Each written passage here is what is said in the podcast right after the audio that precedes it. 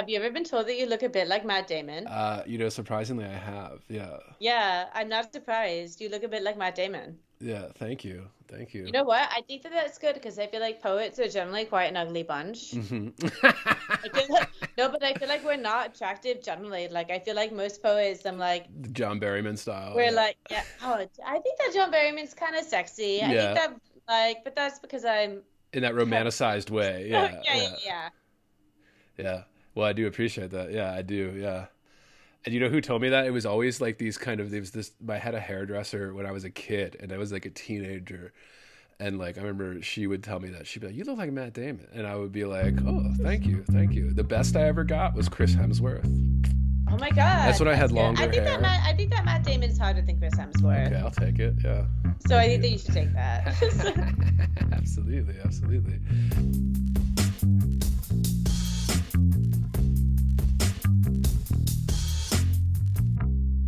Heavy.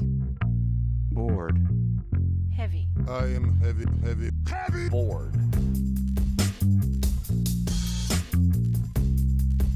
I may say that male is entirely hostile.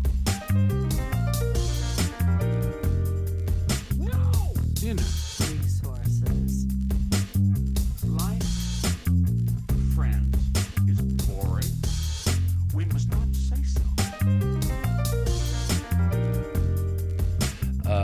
all right, Sarah, give just a little bit. Of, I know you're teacher. Give listeners a little bit of your background on creative writing workshops. Yeah, so I think that I'm pretty lucky that I think I started doing the kind of creative workshop situation from a young age. I think that when I won the Foyle Young Poet competition, I think that we had kind of an environment in which there was a bunch of people who were sharing their poems and getting editorial advice from older poets. I think that I then went to university and I think that I only did English. And I think that I was very obsessed with, well, English is like what I'm going to do. I'm not going to do that kind of wanky creative writing degree.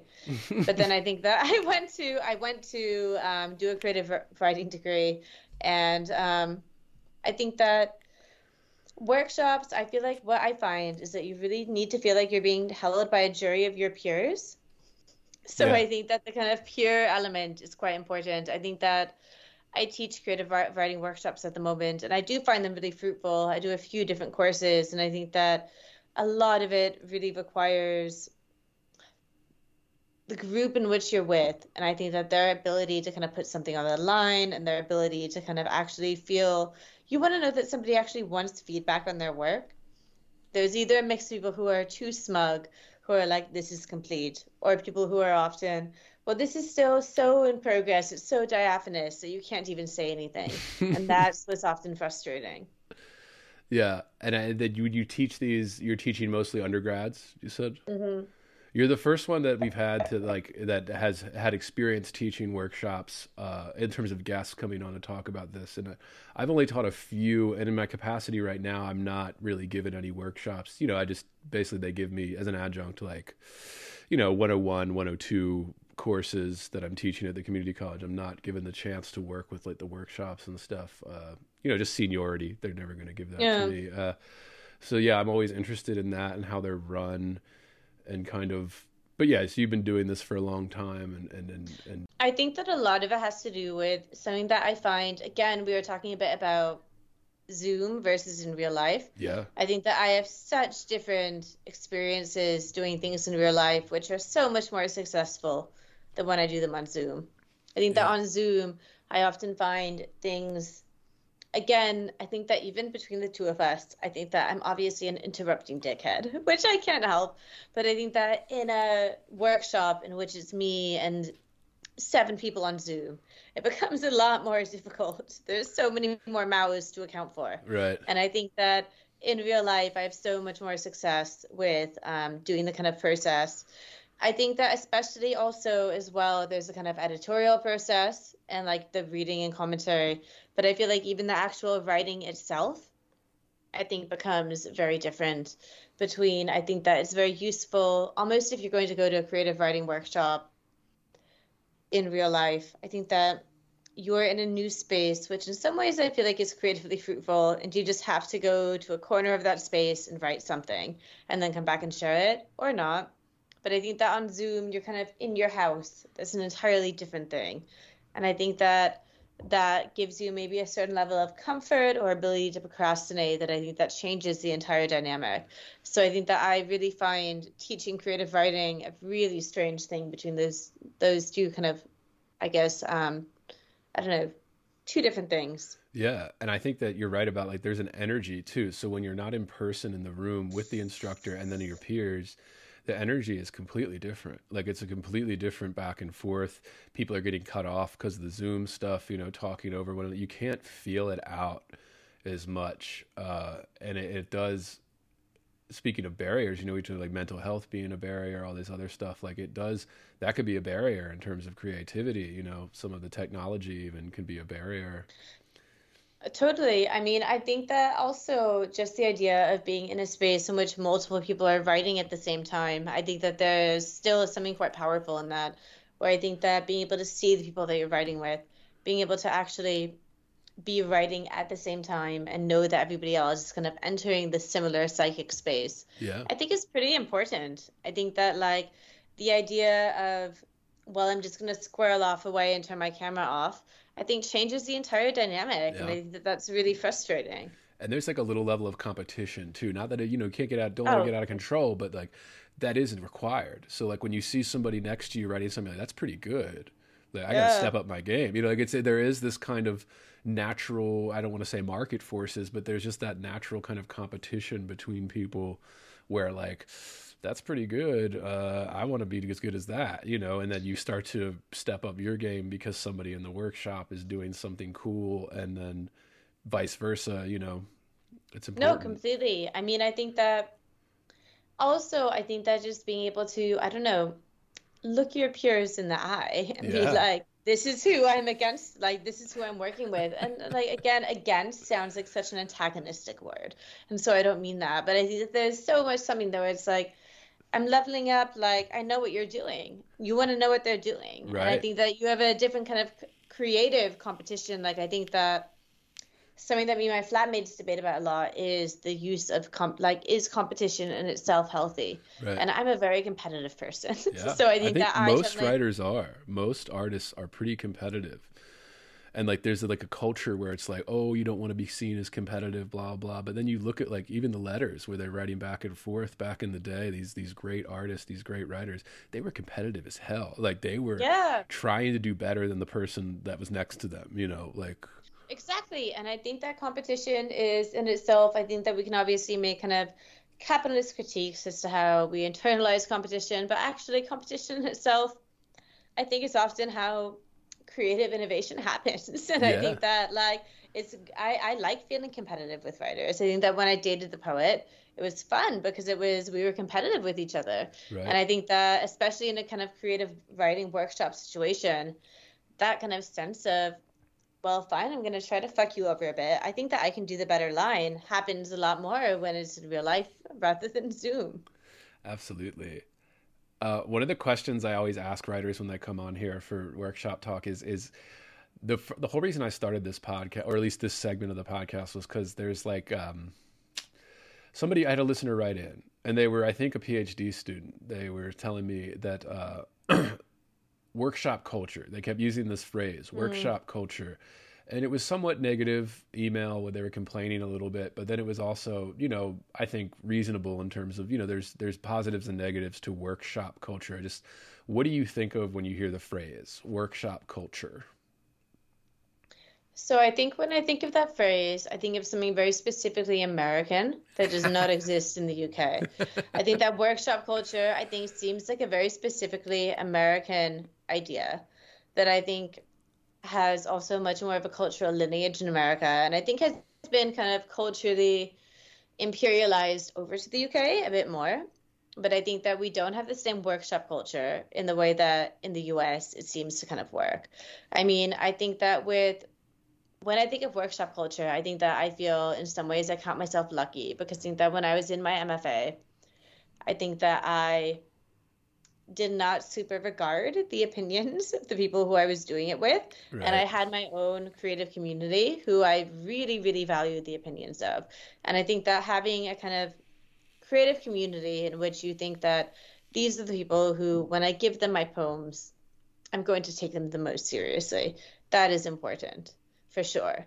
But I think that this sort of I don't know, it's almost like a dowry that you have to give when you Yeah. kind of go academically in America to be like, well, I'm going to subject my work to this sort of I don't know, opening of opinion, whether or not you think it's accurate or not. So I think that I find workshop culture a very specifically American thing, but something that I feel is increasingly coming to the UK. And I think I guess I'd say I feel generally negative about that. I'm quite an aggressive editor and I love editing poems, Yeah. but I think that I associate it more with kind of grooming oneself than actually editing. Yeah. I, that's very interesting. What do you mean by grooming? Like the at least like rough general ed- difference between I grooming think that I and editing. yeah. guess I think that there's a difference between grooming, which I guess I would see as working towards submission, maybe to a major publication, Right. working in this very kind of specific way that is like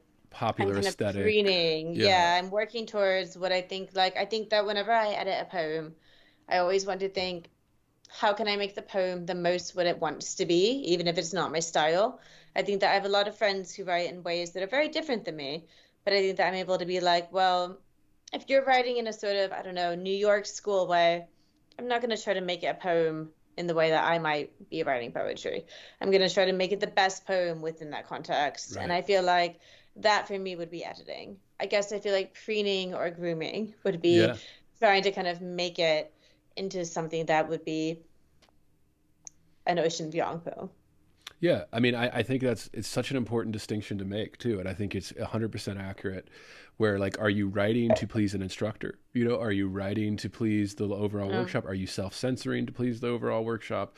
And that I think that's tied up in that culture, right? Whereas there's like an expect an expected way, and then like, are you following you know your own intuition, your own aesthetic? Or are you trying to be like, ah, maybe I won't do that because the workshop will take it the wrong way, or you know the teacher won't give me as good a grade. Yeah. Or, No, I think that it's interesting as well to, I guess, to think about just the grade aspect of writing.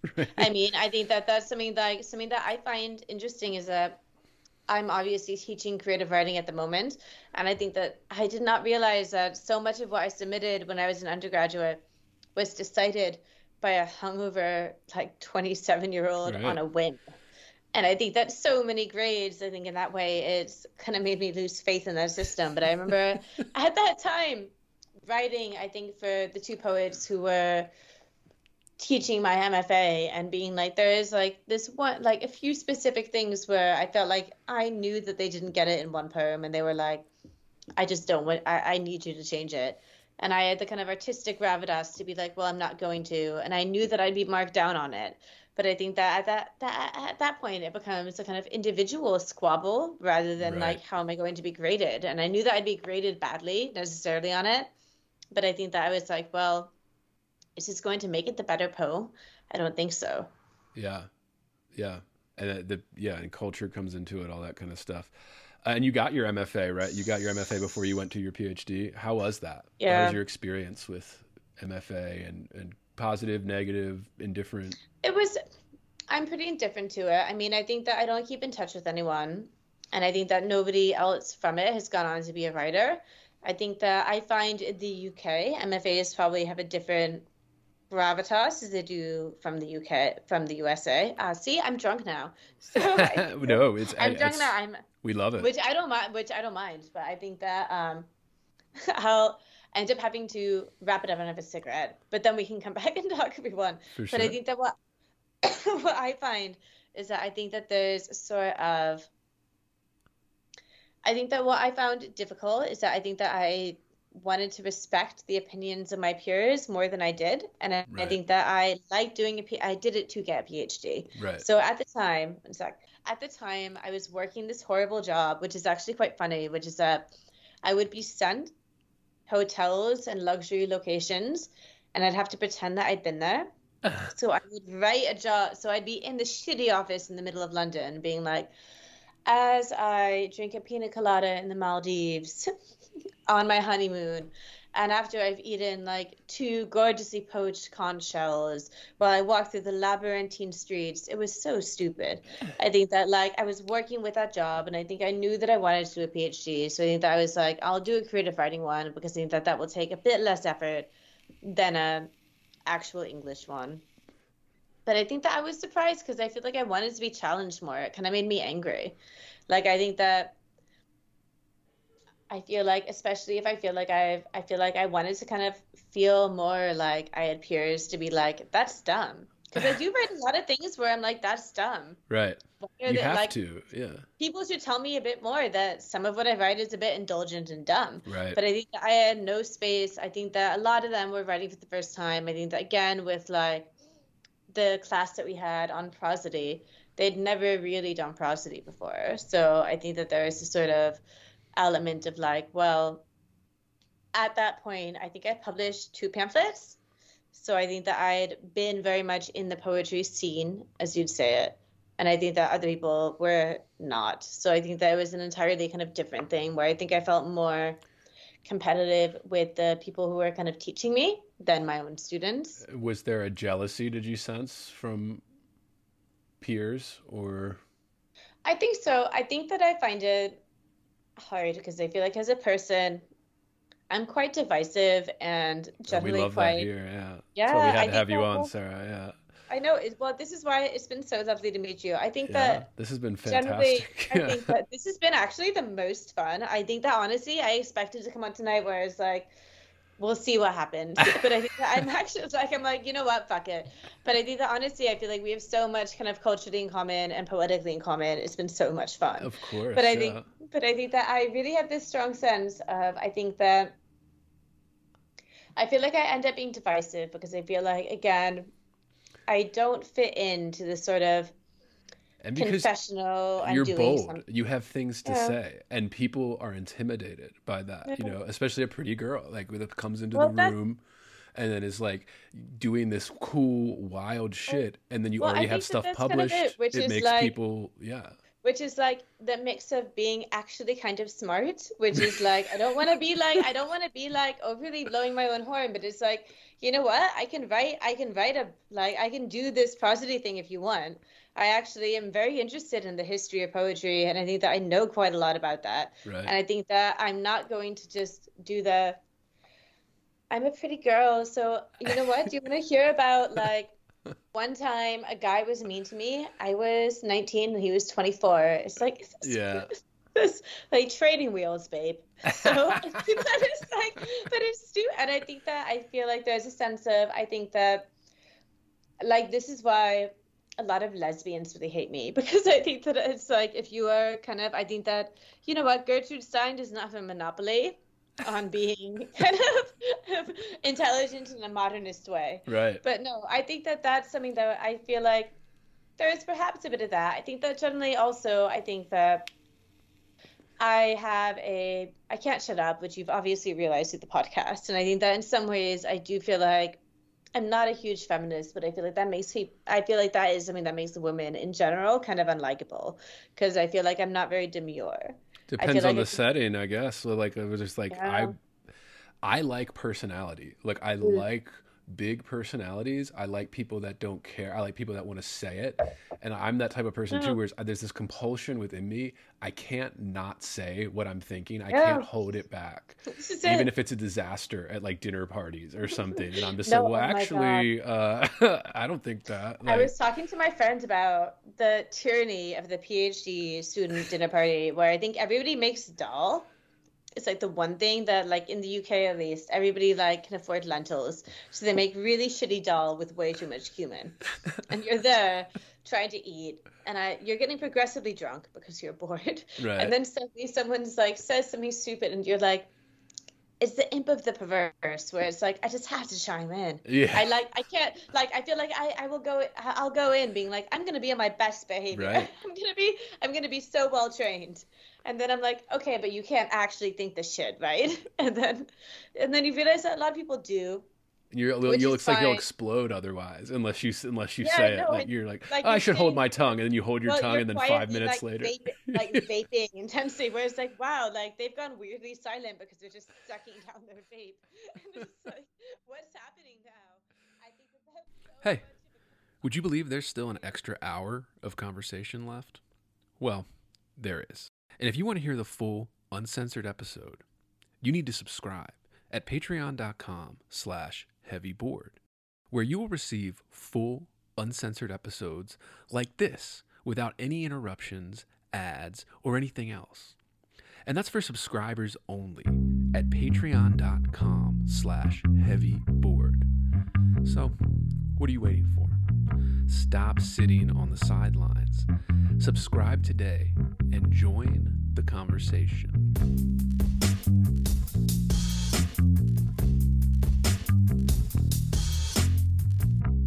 Heavy. bored, Heavy. I am heavy, heavy, heavy. bored, I may say